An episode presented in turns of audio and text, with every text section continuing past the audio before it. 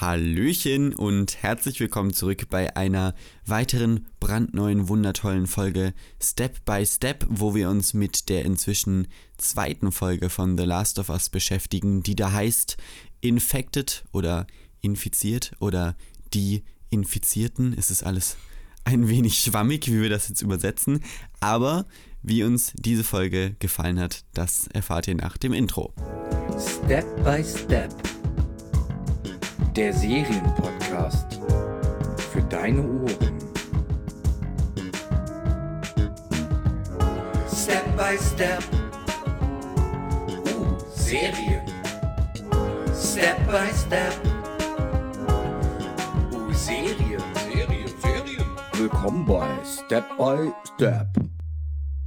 Willkommen zurück. Willkommen zurück. Wir sind inzwischen, wie schon gesagt, in der zweiten Woche von The Last of Us. Sophie, herzlich willkommen. Hallo. Wie geht's dir?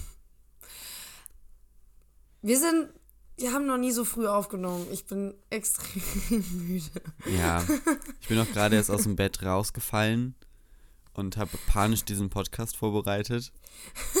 es ist noch nicht lange her und ich spüre das auch noch in meinen Knochen. Aber das ist okay. Und zwar, das ist äh, Dedication. Ja, Dedication für diesen Podcast, für diese Serie. ähm, doch, ich glaube, das, äh, das ist schon gut. Also nur da draußen. jeden Fehler, den wir machen, ist der Müdigkeit geschuldet. genau. Wir, eigentlich machen wir auch keine Fehler. Nee, also okay, ich muss, ich muss kurz korrigieren. Ich habe letzte Woche was Falsches gesagt. Ich meinte das mal, ich hatte, glaube ich, gesagt, dass die Schauspielerin, die liebe Merle, äh, die Marlene spielt. Ich finde es auch immer so witzig, dass sie Merle heißt und Marlene spielt, aber egal. Äh, die, dass die nur bei der Audition war für das Spiel, aber sie hat selbst da drin gespielt. Ähm, was die ganze Sache eigentlich noch viel cooler macht, Ja, muss ich sagen. das macht den Sie Fun Fact so viel cooler. hat. Ja, schade eigentlich, dass ich das nicht sofort richtig hatte. well, Ja, aber dann äh, danke dafür, dass, dass, uns, dass wir darauf hingewiesen wurden in den Kommentaren, ähm, genau. so dass wir das jetzt ausbügeln können. Ja, genau.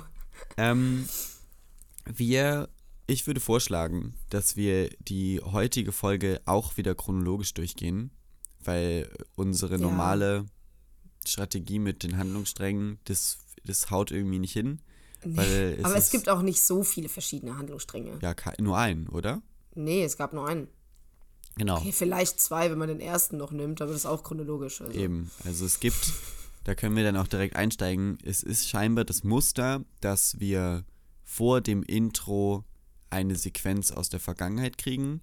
Also ich weiß nicht, ob man das jetzt schon Muster nennen kann, es waren zwei Folgen so, aber wir hatten in der ersten Folge dieses Nachrichtengespräch und jetzt sind wir in Indonesien zwei Tage vor dem Ausbruch, also zwei Tage vor der ähm, Part, den wir dann mit Joel und Sarah gesehen haben in der letzten Folge, wenn mich nicht alles täuscht. Und wir lernen da eine Professorin der Mikrobiologie Äh, kennen. nee, der Mykologie und das ist Mykologie. die Wissenschaft von Pilzen. Pilze. genau. Also der, Pilz, sie macht was mit Pilzen. Das kann ich mir nämlich merken. Und die wird von dem Militär, von der Polizei oder was auch immer aus ihrem gemütlichen Meal in einem Dinner raus, in einem Diner rausge, rausgezogen und alle Leute denken da auch schon, sie hätte irgendwie was falsch gemacht. Sie selbst denkt auch, sie hat irgendwas Illegales gemacht, aber nein. Sie wird dann in ein Krankenhaus oder in irgendeine Recherchestation geleitet und soll da, weil sie eben diese, die, die Pilzexpertise hat, soll sie unter einem Mikroskop diesen neuen Erreger betrachten, den wir dann ja später kennenlernen. Und das ist eben dies, worüber dann auch in der Nachrichtensendung in der ersten Folge geredet wurde. Dieser Pilzerreger, der auf den Tieren ist und sie hat das wohl schon alles super doll erforscht und sagt dann, ja, nee, Leute, ihr habt das, you got it all wrong. Das ist, geht, das funktioniert nicht auf Menschen, das kann auf Menschen nicht überleben, aber die haben den Gegenbeweis in ihrem Keller liegen, denn bei irgendeiner Mehlfabrik oder so ist Ja, so eine. Grains. es hat ja. irgendwas mit Mehl zu tun, glaube Ja, ich. genau. Ist eine Arbeiterin wahnsinnig geworden und musste offensichtlich auch erschossen werden, denn die haben diesen Körper da unten liegen mit einer Einschusswunde im Kopf. Und der, die ist da eben ausgerastet und hat die anderen ArbeiterInnen angegriffen, wurde dann halt dahin gebracht und wird jetzt von der Professorin untersucht und man, die, die zieht da aus dem Mund diese ekligen, bewegenden, das hat dich schon letzte Folge getriggert, ne? Ich sag, ey, ich habe währenddessen gegessen. Ich war so, nee. Das ist einfach eine, das mit dem Essen ist einfach eine bad choice. That's all on you. Ja, aber ich muss das immer morgens, also wirklich übel früh morgens gucken. Das heißt, ich gucke so um, um halb acht.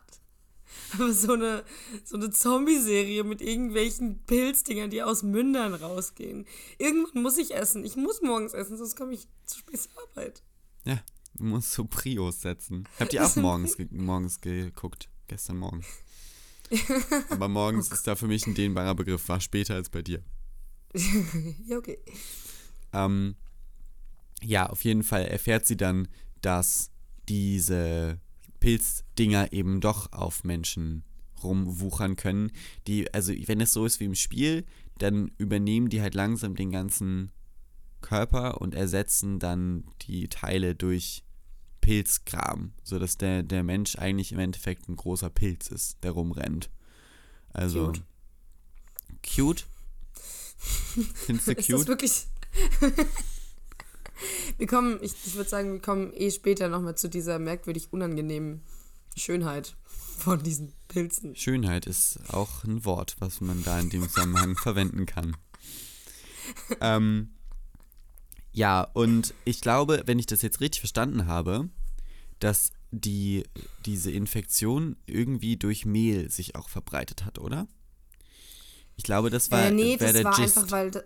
Nee, ich würde eher sagen, äh, also ich habe so verstanden, dass es einfach nur ein guter Nährboden ist. Ich weiß aber nicht, ob es da wirklich angefangen hat. Weil klar, die war dann in dieser komischen Fabrik, aber niemand weiß, von wem sie es bekommen hat. Ja, weil 14 Leute sind auch verschwunden aus der Fabrik. Genau, und sie wurde gesagt. ja auch gebissen. Das heißt, ich glaube nicht. Aber Joel hat in der ersten Folge gesagt, jetzt kommt Recherche, Daniel, hat in der ersten Folge gesagt, dass er auf einer Diät ist. Ohne Mehl. Als die, als die Nachbarin ihm Kekse anbietet. Und die- sitzen vor dem Haus und der, der Oma, die dann ja später crazy wird, werden die Kekse in den Mund gestopft. Und die bieten Joel Kekse an und er meint, nee, er ist auf so einer No, No-Grain-Diet oder was auch immer. Und das sind ja irgendwie, und jetzt sind, ist diese Infektion in diesem Mehllager oder so ausgebrochen. Ähm, so, suspicious, Ah. suspicious Brain Daniel denkt sich, something's up. Ich verstehe noch nicht irgendwie, also ich dachte nämlich, das verbreitet sich nur über die Bisse und diese Frau hatte ja auch einen Biss. Ähm, aber ja, vielleicht geht es auch übers Essen. Aber ja, ich, ich, weiß bin nicht. Mhm, ich bin mir jetzt, also das klingt sogar, das klingt eigentlich echt, bloß- also das, ja, das könnte sein. Aber ich könnte mir eher vorstellen, dass man es dadurch weiter verbreiten kann, aber dass das nicht unbedingt der Ursprung ist. Ja. Aber ja, das ist auf jeden Fall interessant. Vielleicht kriegen wir da auch jetzt halt in den nächsten, ähm, nächsten Folgen mehr Hintergründe, weil diese ganzen Hintergründe, wo die Infektion herkommt, das fehlt auf jeden Fall im Spiel. Sowas gibt es nicht. Sowas wie das jetzt in Indonesien. Ähm, wobei ich mir auch denke, vielleicht können sie das dann viel zu sehr strecken. Also ich brauche nicht zu viel davon. Ich brauche das jetzt nicht jede Folge. Also mal sehen, wie die da mit ihrem Muster weiterführen. Aber dann gab es meiner Meinung nach eine, eine ziemlich coole Szene, nämlich wenn kurz vor dem Intro, wo sie dann gefragt wird, ob es eben ein Gegenmittel gibt oder irgendwas. Und sie dann sagt, nee, es, es gibt nichts. Das Einzige, was sie machen können, ist die ganze Stadt zerbomben mit allen Pieps, die drin sind. Und es ist, war schon eine, eine ziemlich harte Ansage, die dann aber auch die, die Stellung von Ellie als einzige Person, die irgendwie jemals immun dagegen war, sehr raushebt als, als wichtiges Wesen. Und es ähm, foreshadowt natürlich auch, was wir dann später sehen, dass die tatsächlich Städte einfach zerbombt haben, um das aufzuhalten. Und krass, dass es dann trotzdem nur zwei Tage gedauert hat, bis diese Infektion dann so krass war, dass wir eben das dann sehen, was bei Joel und Ellie passiert. Ja, Ja. Wie fandst du die Pre-Intro-Sequenz? Also ich fand die auch wieder richtig, richtig gut. Also mir hat dieses, ähm, diese Oma, die, wie hieß die jetzt nochmal? Dr. Redner? Mhm. Ja. Die, finde ich, hat es halt auch richtig krass irgendwie gespielt. Ich war sehr, sehr into it. Und dann auch dieses Bomb, was irgendwie in Indonesisch und Englisch wohl das gleiche ist. Wir sollen danach ob das wirklich so ist. Aber das hat schon gesessen. Und das wurde ja dann auch, und das fand finde ich eigentlich ganz schön, das finde ich allgemein ganz schön, wie das auch immer wieder aufgegriffen wird. Also, das, dass man sozusagen einmal die Vergangenheit gesehen hat, einmal die Zukunft. Und das hat alles irgendwie wieder so ein bisschen, weiß nicht. Das sind so, die Fäden werden immer wieder aufgehoben. Aber das kommt dann später nochmal. Also ich muss sagen, ich mochte dieses Intro wieder richtig gern. Auch diese, diese Notwendigkeit und diese Verzweiflung und wie, wie schlimm das eigentlich ist, wurde, kam da ziemlich gut raus. Ja, würd ich, dem würde ich mich anschließen. nee, ich finde es auch, ich finde es spannend auf jeden Fall. Bin halt gespannt, wie sie dann in den nächsten Folgen damit weitermachen. Ja. Ähm, ja, wir springen dann nachs Intro und da schließen wir wieder an die Haupthandlung an. Wir haben ja letzte Woche ähm, sind wir da stehen geblieben, dass wir erfahren haben, Ellie ist eben immun und Joel würde sie eigentlich sehr gerne killen. Und nur Tess ist irgendwie das, was da so noch so ein bisschen dazwischen steht. Und die drei wollen ja Ellie zu den Fireflies bringen in diesem Boston Rathausgebäude. Und das ist eigentlich die ganze Folge. Also die, dieser Mhm. Weg dahin ist so diese, die große, der große Überspann, worum es in dieser Folge geht.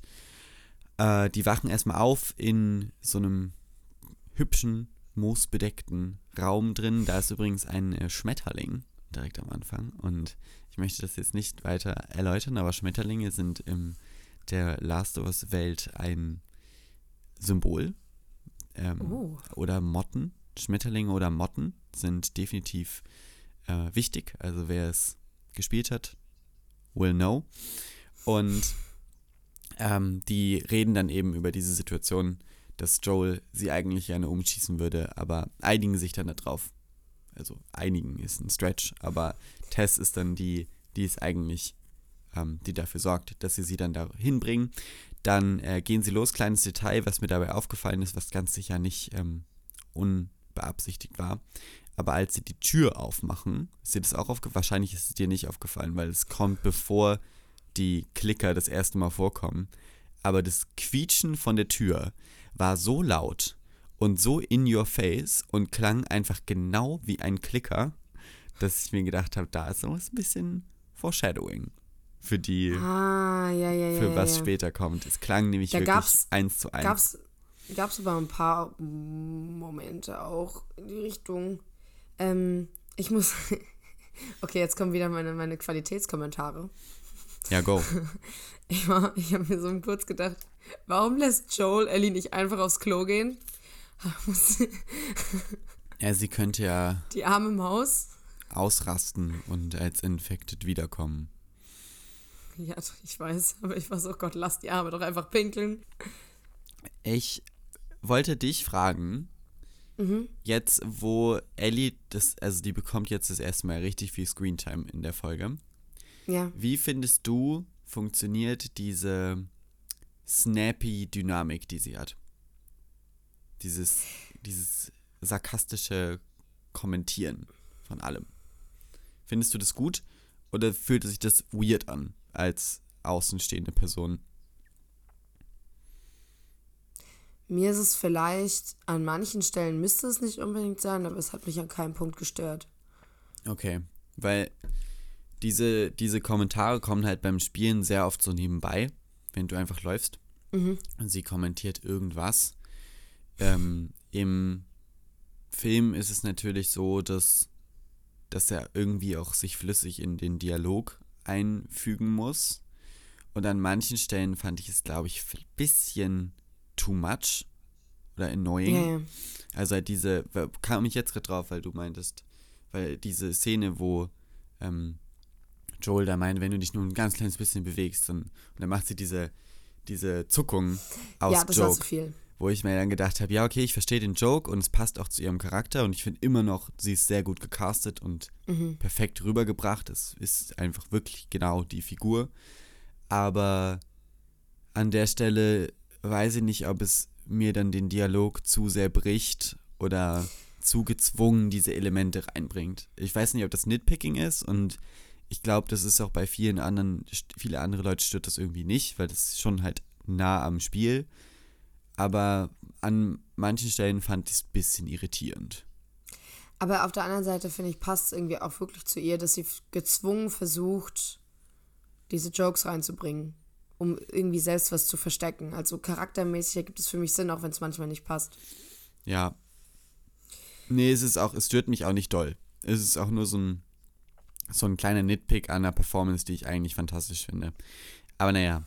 Ähm, apropos fantastisch, die gehen dann vor die Tür und wir kriegen das Design von der, von der zerbombten Stadt, wie es draußen aussieht. Und da muss ich wirklich sagen, das finde ich richtig krass, wie sie es geschafft haben, da den Look des Spiels eins zu eins aufzufangen. Manchmal fand ich, dass manche Sachen arg nach Greenscreen aussahen. Ähm, Aber das Design war trotzdem richtig, richtig geil. Und sie hatten wirklich viele praktische Sets auch, die einfach, wo es einfach krass ist, dass sie die gebaut haben. Also wirklich ähm, Chapeau. Und diese beiden Hochhäuser zum Beispiel, die ineinander fallen, das ist ähm, zum Beispiel ein, ein ähm, großes Level aus dem Spiel. Da geht man eigentlich durch.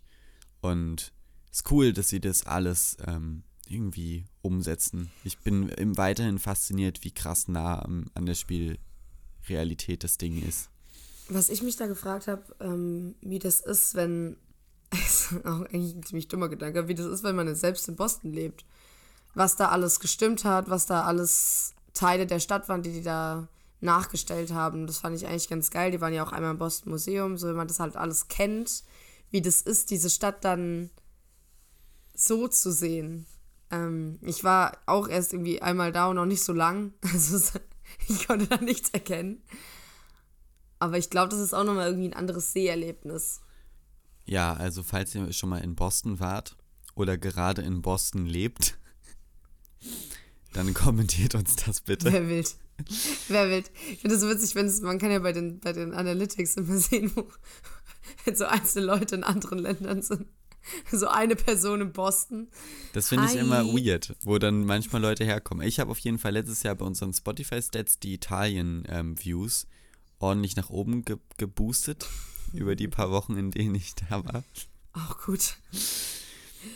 Mm, ja, ich hatte, also es gibt da ja auch dann diese Konversationen, die die haben, wo es so ein bisschen darum geht, was Ellie alles in ihrem kleinen Lager mitbekommen hat, wie es die Welt draußen aussieht und wie sie wirklich aussieht. Und ich weiß noch, wie Tess und Joel die ganze Zeit gemeint haben, nee, das gibt's nicht, das gibt's nicht. Aber dann gab es ja diesen einen Moment und ich glaube, ja, wenn du das halt das Spiel gespielt hast, dann weißt du, dass es gestimmt hat. Aber es gab diese Split-Open Skulls und Bats, also so, die in der Dunkelheit leben und irgendwie deren Köpfe so auseinander wabern. Klicke die Und- Klick. Genau, die Clickies. Und da hat ja Ellie das auch so aus Spaß gesagt. Hahaha. Äh, Das wird auch gesagt und hat gar nicht geglaubt, dass es die Dinger wirklich gibt. Und dann haben halt Joel und Tess sich so Blicke zugeworfen. Ich war so, ah, Jetzt diese Folge. ja. Die, was, was hat sie nochmal gesagt? Die, die Dicken, die irgendwas rumschmeißen? Wie? Die hat Nee, diese. Folge schon wieder irgendwelche Sachen gesagt, die, die es ihr vielleicht gibt. Hast du Boah, nicht? ich weiß es nicht. Ich habe die Also Quote nicht Einzige- aufgeschrieben, aber es gab, es, sie hat schon wieder Sachen gesagt, die es vielleicht gibt. Ja, weil das eine war nämlich, also das Einzige, was mir halt aufgefallen ist, ist, dass Joel und, und ähm, Tess sich halt genau bei dem Satz die Blicke zugeworfen haben. Deswegen habe ich das notiert. Foreshadowing. Foreshadowing. Hätte jetzt aber nicht gedacht, dass es so schnell kommt. aber ist okay.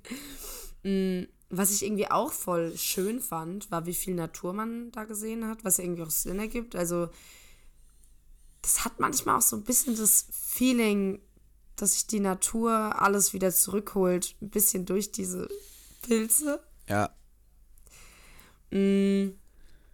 Und dann eine andere Sache, die mich ein bisschen gewundert hat. Ellie hatte doch darüber gesprochen, wie sie infiziert wurde. Dass sie ja in so einen Raum gegangen ist, wo sie eigentlich nicht hätte reingehen dürfen. in the Mall.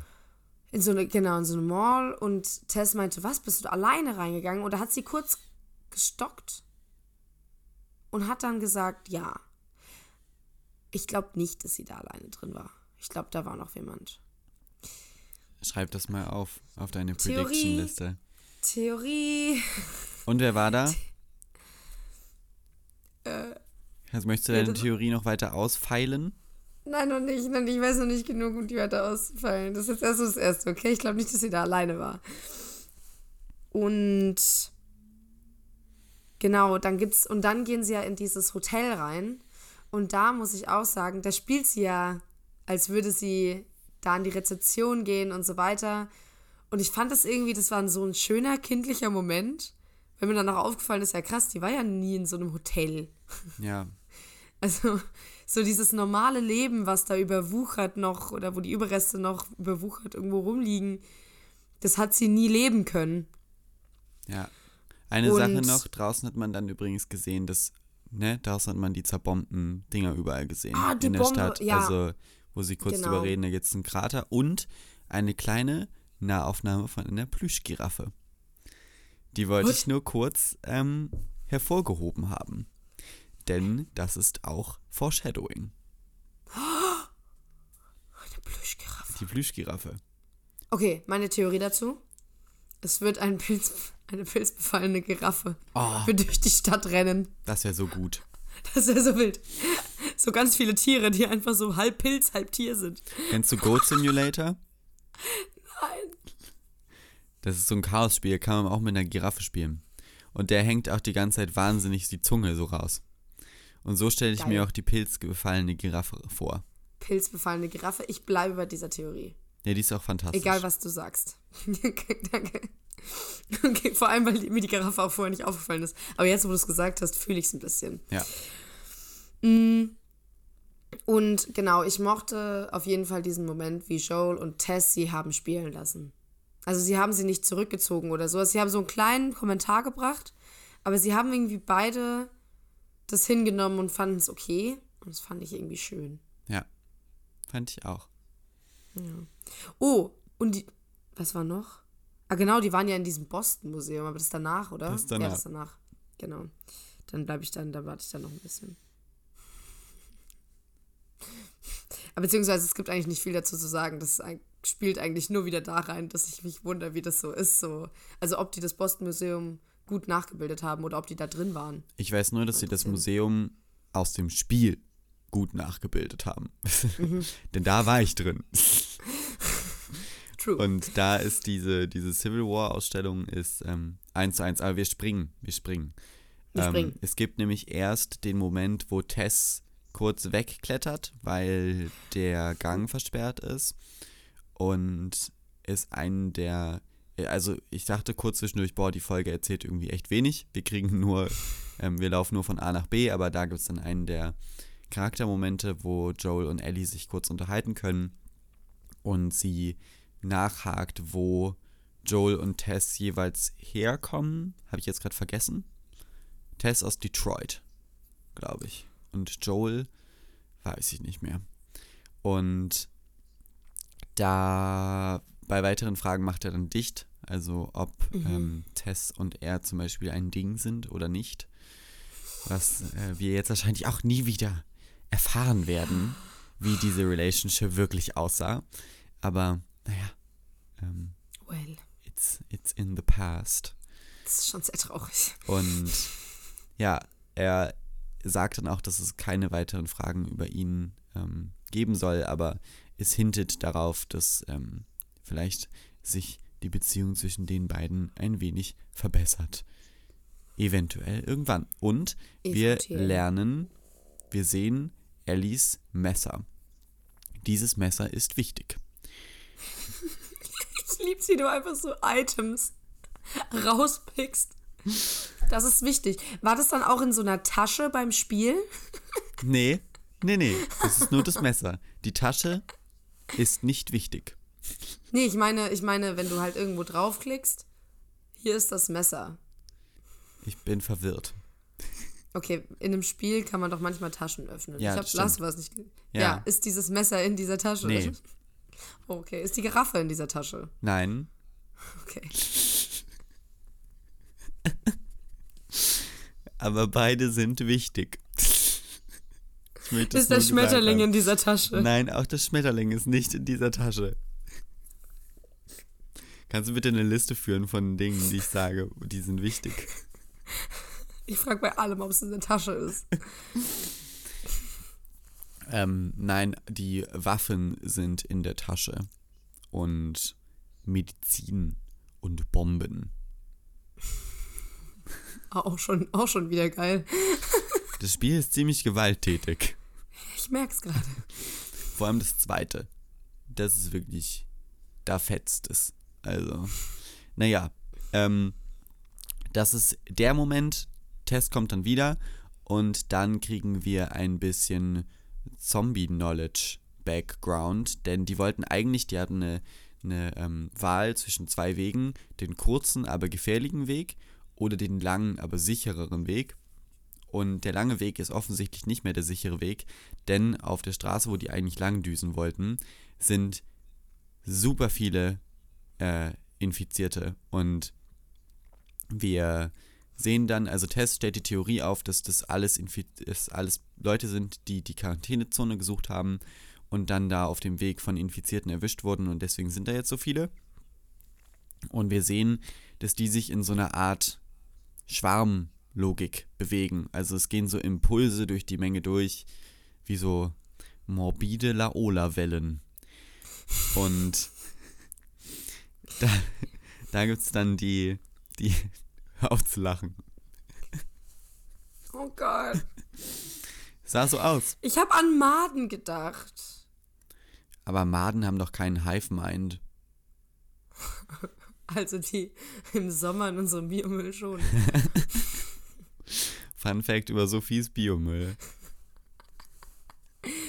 Ja, okay. Ich glaube, also ich glaube, das war halt einfach, weil sich, weil es die ganze Zeit so in dieser, in dieser Bewegung war. Aber ja, stimmt schon. Also man hatte da, man hat da schon so Wellen durchgespürt. Und Ja, so daran puls, so ein hat bisschen ja- pulsierend. Darüber hat ja Ellie erst kommentiert, dass alle irgendwie verbunden sind. Mhm. Und dann erklärt Joel, dass es so, dass die Pilze auch unterm Boden wachsen und dass es so ein riesiges Geflecht gibt und alle dadurch irgendwie ein bisschen miteinander verbunden sind.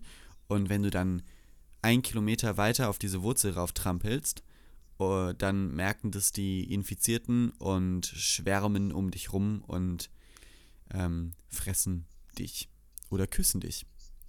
Das ist Oder küssen dich. Äh, Romantisch. Foreshadowing. Also das wurde hier jetzt natürlich auch offensichtlich in der Folge platziert, um dann, ähm, das ist ein kleiner Exposition-Dump, um sich später dann darauf zu beziehen, wenn es dann eben wichtig wird gegen Ja. Ende der Episode. Und dann entscheiden sie sich eben nicht den langen und nicht mehr sicheren Weg zu gehen, sondern den kurzen, aber trotzdem nicht sicheren Weg. Durch eben dieses Hotel. Was mich da übrigens aufgeregt hat, es gibt die Szene, wo Joel das alles schön breit erklärt, dass man nicht auf diese Wurzeln rauflaufen soll.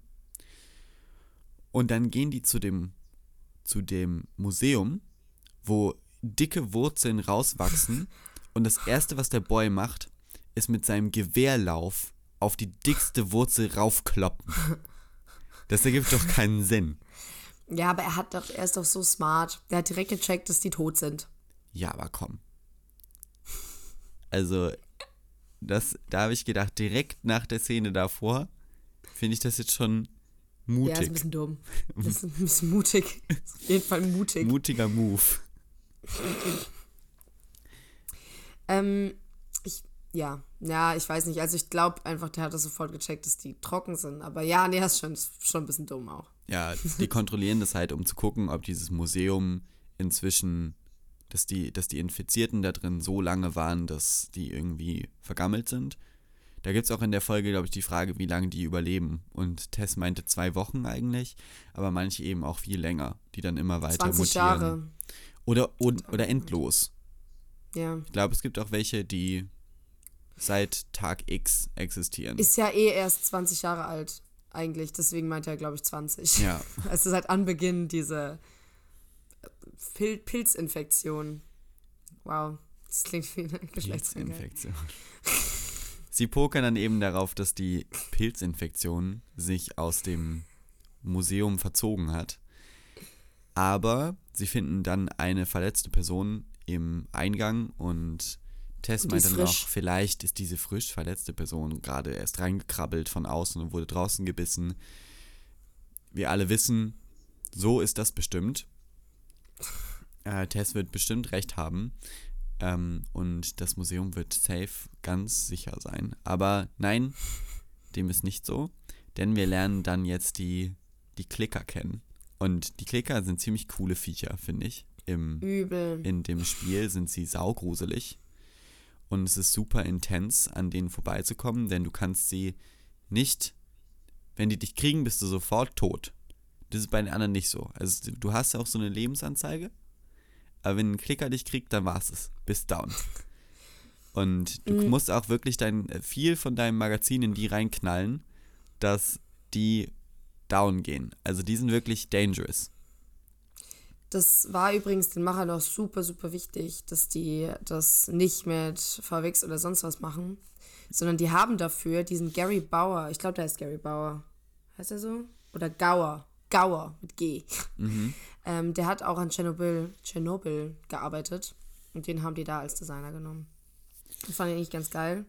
Also der hat da, beziehungsweise an diesen, der hat an diesen Figuren einfach mitgearbeitet. Und die Leute, die dafür, diese Actors, die dafür gecastet waren, das finde ich halt super süß. Die, ist süß, das ist eine Sache. Aber die sind selbst Fans halt von dem Spiel und deswegen haben die diese Bewegungen auch so gut hingekriegt.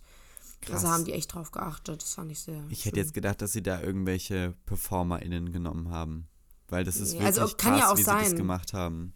Kann ja auch sein, aber das sind auf jeden Fall auch Leute, die das Spiel kennen und mögen. Ja, sie Und haben das fa fantastisch hinbekommen. Also die Umsetzung war insane gut. Und die ganze Szene, die sie da drum erzählt haben, war auch richtig spannend. Also ich saß wirklich da und war on the edge, obwohl ich genau weiß, was passiert. Fand Mhm. Ich fantastisch. Ich fand auch, das meinte ich mich vorhin mit diesem schaurig schön.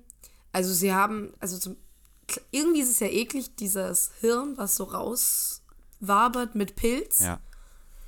Aber es ist halt irgendwie nicht dieses tropfende, schleimige, eklig, sondern dieses bunt, gruselig, unangenehme, sch- schöne, Ja. eklig. Und das fand ich bei diesen Klickern halt echt krass. Also die sahen irgendwie, ja, die waren irgendwie schaurig schön. Das fand ich irgendwie ganz geil. Ja, an Ja. dieser Stelle nochmal den Shoutout an alle Leute, die ähm, Annihilation noch nicht gesehen haben. Und es gibt noch einen kleinen Side-Fact. Also Tess ist ja in dieser ganzen Folge sehr, also die hat ja so einen kleinen Sinneswandel. Die kämpft ja ein bisschen auch für Ellie. Sie will nicht, dass Ellie stirbt. Und es kommen bei ihr, also sie, sie wird ein bisschen fürsorglicher. Und der Grund ist ihre zwar geschriebene, aber nie aufgenommene Backstory. Und zwar, sie hatte in ihrem Leben, als es alles auf, angefangen hat, einen Mann und einen Sohn. Und der Mann, den hat sie umgebracht, aber bei dem Sohn hat sie es nicht übers Herz gebracht, den umzubringen, hat ihn in den Keller eingesperrt. Und es hätte wohl eine Szene gegeben, wo man sie sieht mit einer Tür und im Hintergrund hat man so ein Klicken. Also wurde der Sohn dann wohl zu einem Klicker. Und dadurch hat sie auch nochmal so eine Art persönlichen Bezug zu den Klickern und hat halt auch noch ein bisschen diese Muttergefühle und hat halt einfach selbst ein Kind verloren. Ja, also es wurde nie aufgenommen, aber das ist die Vorgeschichte von Tess, die sie, die mal im Gespräch war, aufgenommen zu werden. Und man merkt es trotzdem in der Performance. Sehr, ja. Also, Also das ist nicht so geil. ich finde ähm, Tess fantastisch umgesetzt.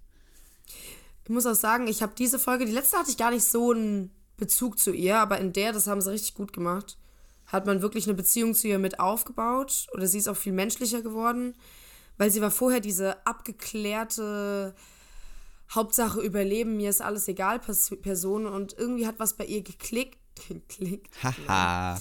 Oh Gott. Und oder halt hat sich was bei ihr verändert. Also ja, es ist irgendwie so ein kleiner Funken an Hoffnung bei ihr wohl aufgesparkt, der vorher nicht da war. Und dann ist es wohl bei ihr eingesetzt vor Joel, so ein bisschen dieser Kampf, dass da auch was Größeres dahinter steht. Aber natürlich auch, weil sie gebissen wird. Ja, das stimmt. Aber ja, schon, das ist schon. Naja, ja, aber das war ja Hoffnung davor hat sie schon. vorher auch schon. Aber Ja, dass sie dann genau. da wirklich verzweifelt dran glaubt, das stimmt. Das, das, stimmt. ist, das stimmt. das ist wichtig, dass sie dann eben in diesem Museum, wir sehen das Genau. nicht, das ist offscreen, aber die werden aufgeteilt, man kann den Moment eigentlich relativ gut sich denken, wann es war, weil man sieht dann, die fallen einmal hin und Ellie kriecht dann weg und die Kamera bleibt bei Ellie und wir sehen, dass der eine Klicker Tess im Hintergrund hinterher rennt. Irgendwo da wird es dann passiert sein. Ähm, wir erfahren das aber nicht direkt.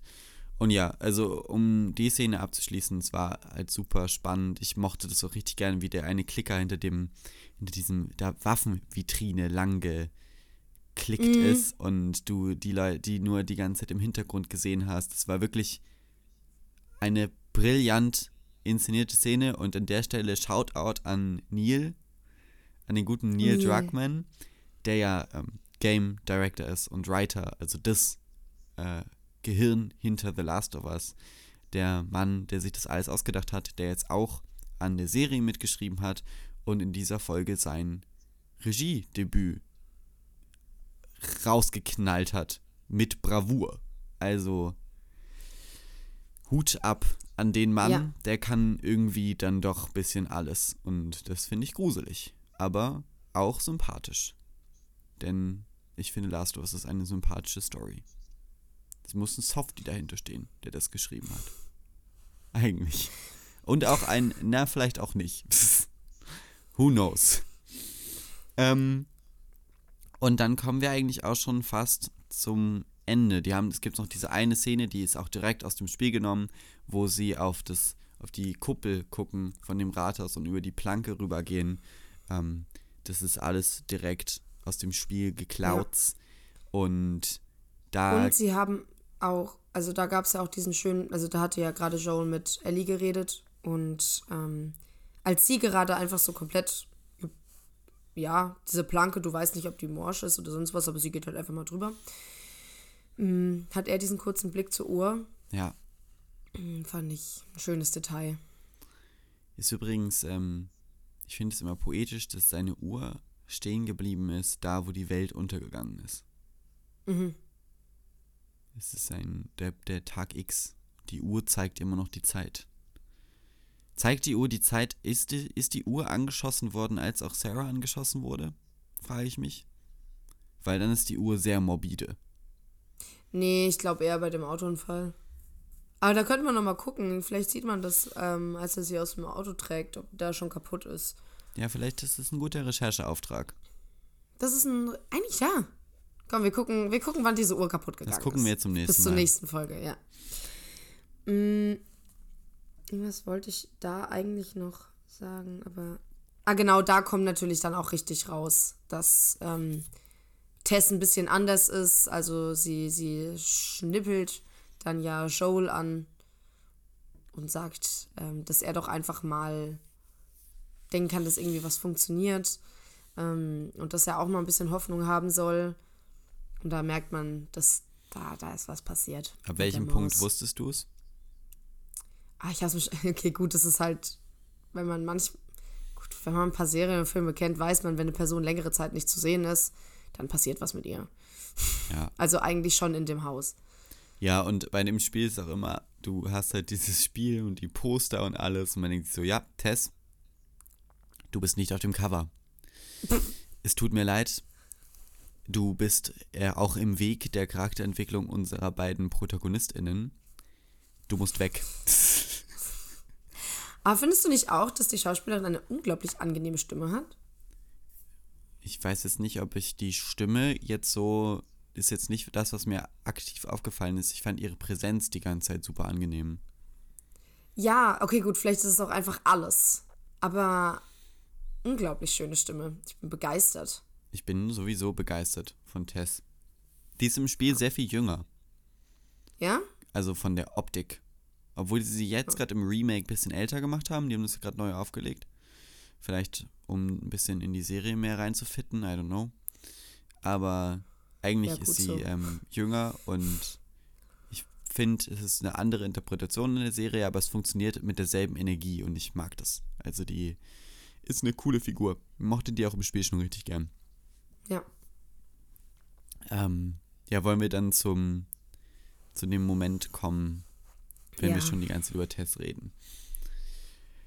Äh, die kommen eben an bei diesem bei diesem Rathaus und vor davor steht schon ein Wagen von den Fireflies, der komplett ausgeschlachtet ist und es sind Blutspuren auf dem auf den Treppen und es kommt dann eben raus, dass die Fireflies irgendwie wahrscheinlich von den Infizierten angegriffen wurden. Auf jeden Fall haben sie es nicht gepackt. Die liegen da alle tot rum in dem Eingang.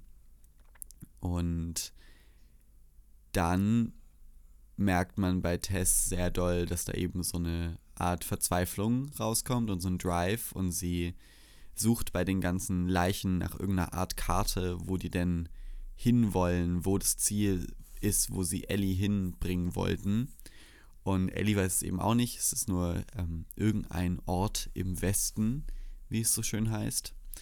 Und ja, die kriegen da auch keine weiteren Hinweise und Tess wirkt dann ein wenig verzweifelt, äh, weil sie eben nicht wissen, wo sie Ellie hinbringen sollen. Und da merkt man ja auch, dass sie sehr hinter der Mission steht, Ellie irgendwo hinzubringen für dieses Gegenmittel.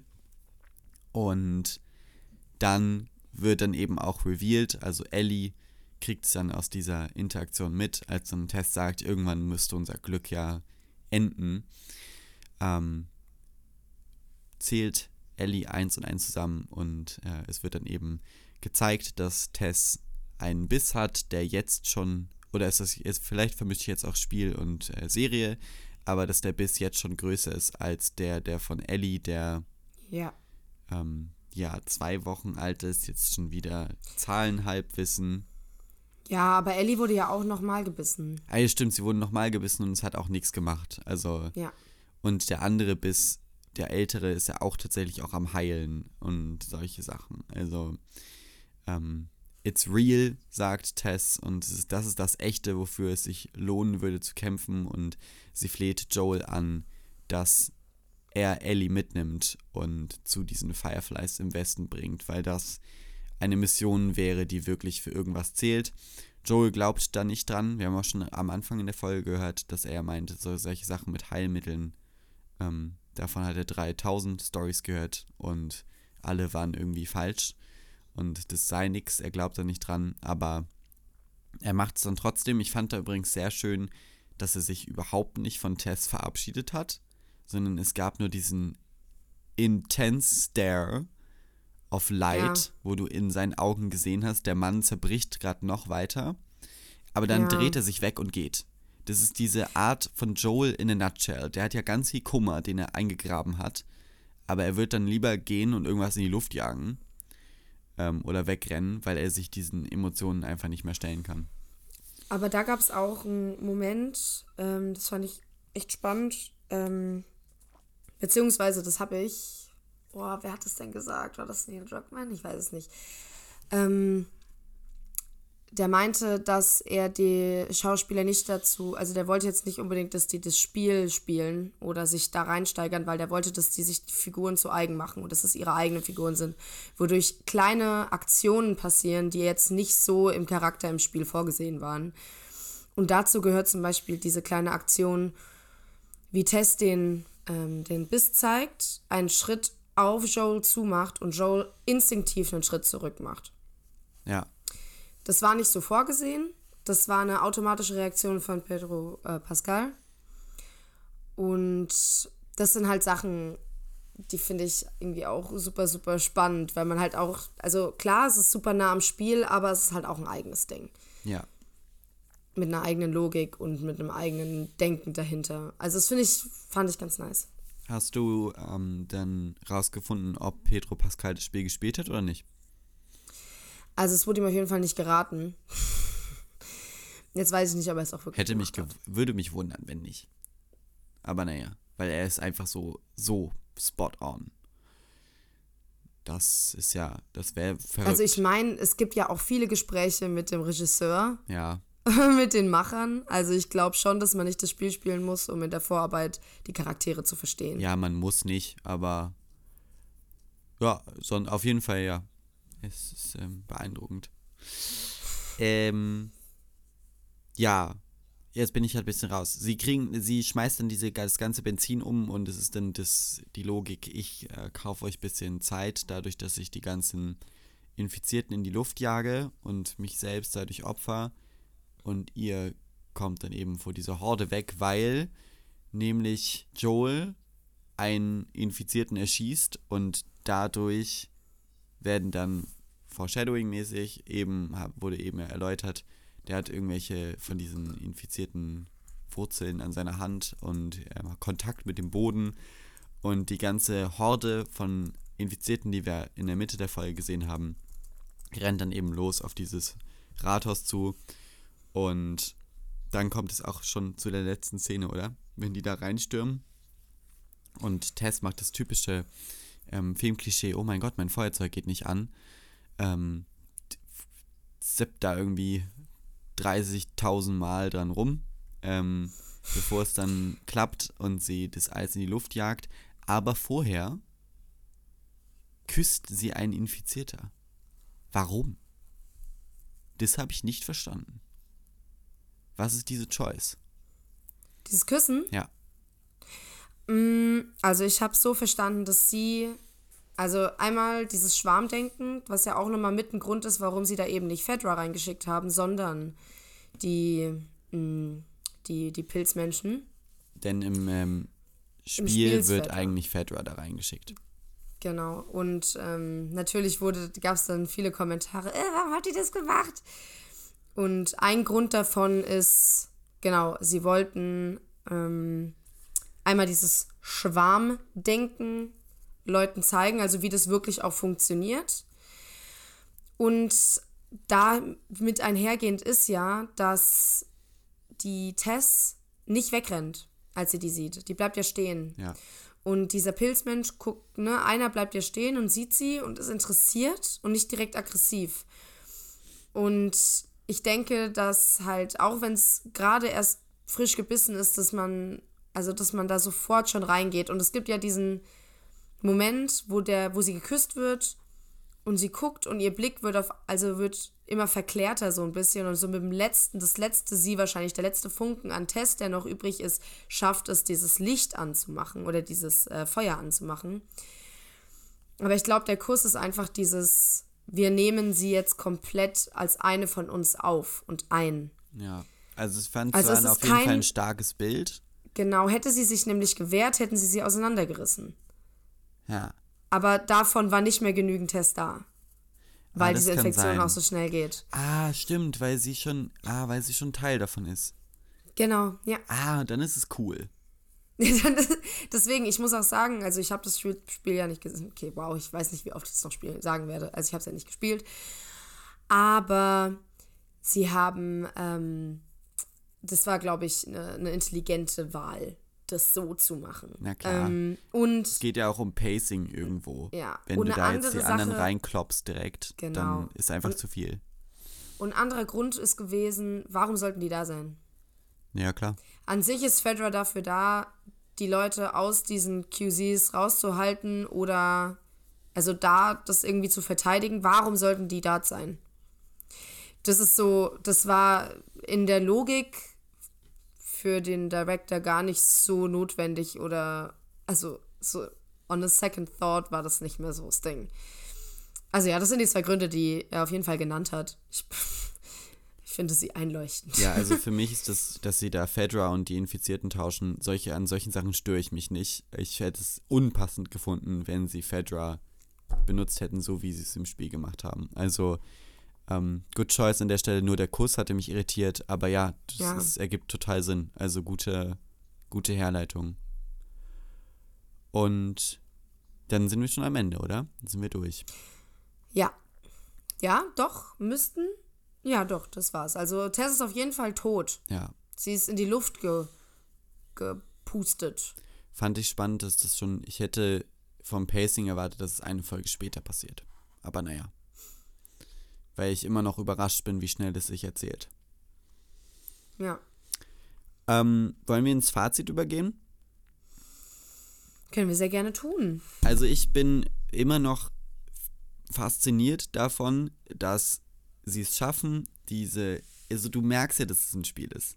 Du merkst es an der Verfilmung ganz toll, dass es eigentlich ein Spiel ist, dass diese, diese Laufwege, dass das halt die Level sind, wie sie im Ja, Spiel ja, ja, umgesetzt sind. Und es gibt dann eben dieses Hochhaus eigentlich noch, wo sie durchkraxeln und eigentlich noch irgendwas anderes, ich glaube eine Kanalisation oder so, irgendwas Untergrund. Ähm, und natürlich müssen sie das rausschmeißen, weil es geht ja hier um Pacing und es ist auch voll egal, ob sie jetzt noch durch ein Hochhaus durchlaufen oder nicht, weil in der Serie geht es darum, in der Serienadaption die Story irgendwie weiterzutreiben. Da sind Wege ja eigentlich egal. Aber sie schaffen es in der Serie trotzdem diese Wege zu erzählen und in den Wegen ein perfektes Pacing zu haben von Geschichte, Charakterentwicklung, ähm, Set-Pieces, Action-Momenten und einem Klimax. Also wenn du dir diese Folge als, als geschlossenes System anguckst, dann ist es perfekt gepaced. Das ist unglaublich. Es hat ja diesen, diesen Anfang, du siehst was von der Welt, dann streut es ein bisschen Charakter rein. Und wenn man denkt, ah, vielleicht lauft ihr jetzt mir schon zu lange rum und wir kriegen jetzt eine, eine ganz basic Lauffolge, dann kommt dieser Action-Moment, diese super krasse Spannung mit den Klickern, einfach ein cooles Konzept, cool umgesetzte Creatures und das Ganze steigert sich dann in diesen emotionalen Moment am Ende. Also es ist einfach,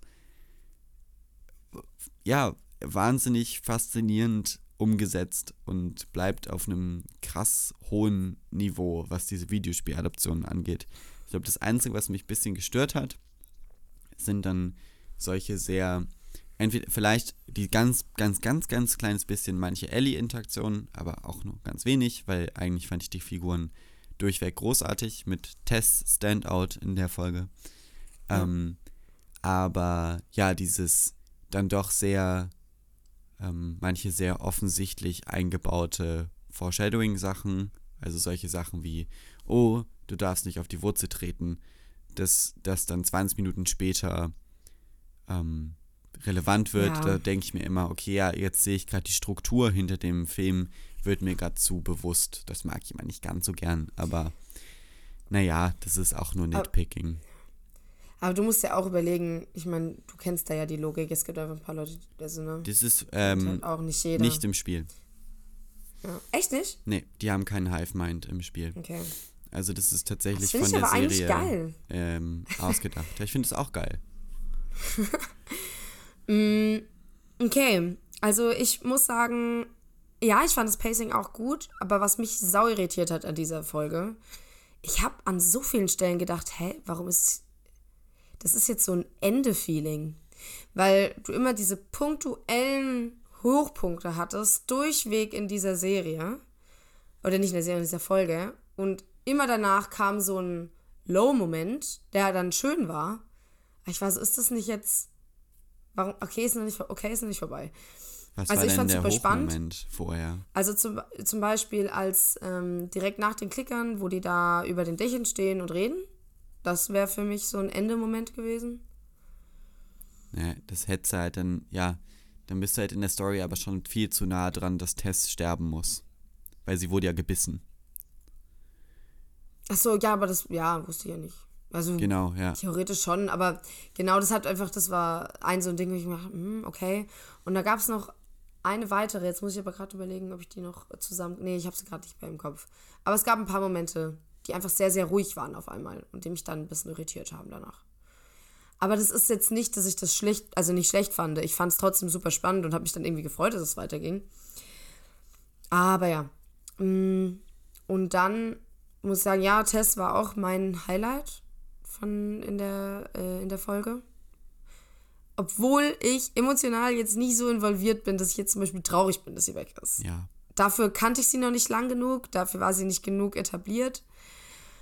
Ähnlich wie auch bei der Tochter von, bei der Sarah. Ja. Da war ich jetzt auch nicht emotional. Oh nein! Also, ja, okay. Also, krass, dass das passiert ist, heftig, aber nicht. Ja, ich muss sagen, emotional bis auf Spannung bin ich noch nicht ganz drin. Ja. Ja, es ist auch äh, fair, weil das einfach Ja. zu, zu kurz ist. Also übrigens, Pedro, Pedro Pascal hat die Serie nicht selbst gespielt, er hat bei seinem Neffen zugeguckt, mal wie er, die, wie er es gespielt hat. Ah, hast du gerade gegoogelt, du Fuchs? Ich hab's gegoogelt, ich Fuchs. Weil ich war mir nicht mehr sicher. Ich weiß, dass nämlich Neil das gesagt hat, dass, ähm, dass die das nicht gespielt haben, aber dann wollte ich jetzt nicht hier wieder Bullshit labern. ich mal nachgeguckt. Thanks for researching. Ja. Genau. Sind wir dann Okay. durch oder hast du noch was? Ich denke, also ich habe, ich, ich liebe meinen Kommentar zu dem Kuss. Ich habe das angeguckt und ich war so, das hat mich echt heftig getriggert. Also, Ja. Tess Kuss war so widerlich. Bah. Das waren meine, Steht es da so, Zitat? Kommentare zu der, ja, Liebe ich. Zitat zu Feminife. naja, okay, aber das war's. Das war jetzt eigentlich der einzige Quality-Content, den ich noch einfach äh, mitschicken wollte. Das war wichtig, aber Genau, ja. Ähm, nächste Woche spielen wir weiter. Ich packe meinen Koffer mit, mit ähm, Dingen, die wichtig werden für den nächsten, für, für den Verlauf der Serie. Wir sind jetzt nochmal zur Zusammenfassung bei Schmetterling, Sch äh, Messer und Plüschgiraffe. das klingt absurd. Meine und wir schauen mal, wie, diese, wie diese, dieser Koffer weiter gefüllt wird. ich habe in der ersten Folge auch gesagt, dass die Uhr Und wichtig wir- ist. Genau, die Uhr. Und bei der Uhr schauen wir, wie, wann die Uhr kaputt gegangen ist und stehen geblieben ist. Ja. Ziemlich sicher an dem Tag, wo die Welt untergegangen ist. Aber wann genau? Bei dem Autounfall oder bei der Erschießung seiner Tochter? Ja. Das ist so Schauen ist ein schönes Thema eigentlich. Das ist einfach ein gutes Thema.